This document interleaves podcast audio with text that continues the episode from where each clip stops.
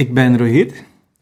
Paul heeft mijn familie niet geïnterviewd, omdat ze niet zo op de hoogte zijn van al mijn activiteiten die ik hier doe in Nederland. Ik speel mezelf. Het was in 2009. Ik vertegenwoordigde Suriname tijdens de Battle of the Year, een internationale breakdance competitie. Die werd toen in Duitsland gehouden. Het Caribisch gebied deed toen voor het eerst mee. Daarvoor was er een regionale competitie in Suriname. Daar zat ik toevallig in. Nou ja, toevallig. Dansen is mijn passie. Ik was voor de eerste keer in Europa en zag ook Nederland voor het eerst. En ik zag wat het niveau van dansen was hier in vergelijking met wat we deden in Suriname. Ik kwam er ook achter dat je hier de hele dag naar school kunt om te dansen. De hele dag dansen. Ik wist niet dat dat bestond. Ik ging terug naar Suriname, moest geld zien te vinden om hier auditie te gaan doen, maar ik kwam daar niet meer weg. Pas in 2009 lukte het me. Mijn moeder zei: Als je het zo graag wil, heb ik dit voor jou.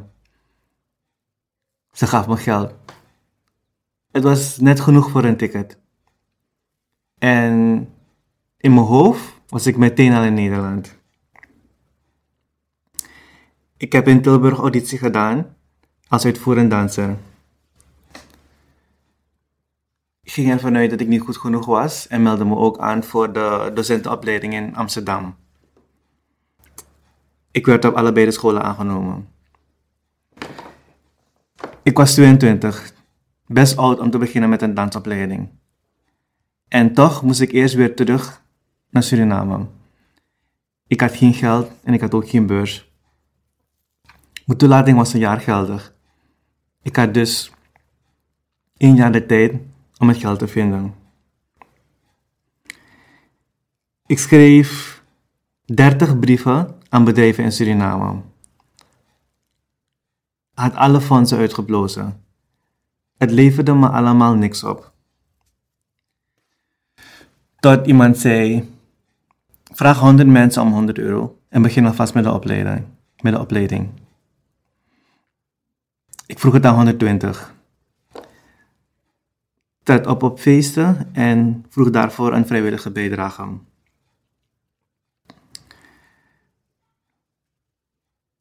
Met zakken Surinaams geld ging ik soms naar huis. En steeds meer mensen belden me op dat ze me wilden helpen. Zo is het me gelukt en heb ik drie jaar lang kunnen studeren. Toen het geld op was, ben ik gaan werken. Ik heb geen studieschuld. Nu woon ik hier. Heb mijn familie al zes jaar niet meer gezien. Mijn moeder moet wel trots op me zijn. Ik ben een voorbeeldig kind. Ik heb wel eens gevochten, maar nooit iemand in elkaar geslagen. Ik drink niet.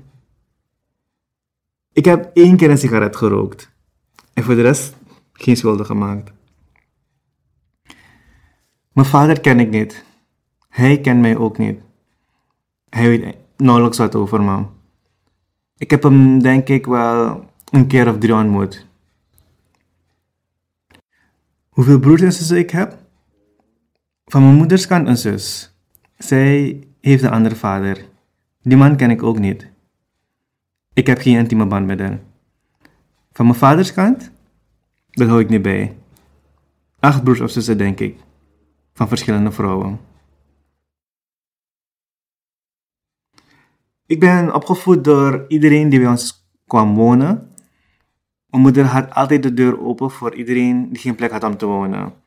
Voor mijn tante en haar man, voor mijn oom met vrouw en kinderen.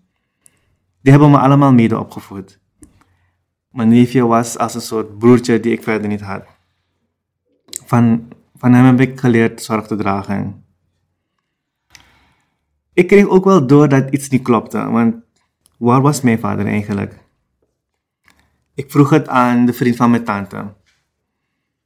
Je soms mijn vader? Nee, zei hij, ik ben je oom. Toen heb ik het mijn moeder gevraagd. Ze zei, hij heeft ons verlaten.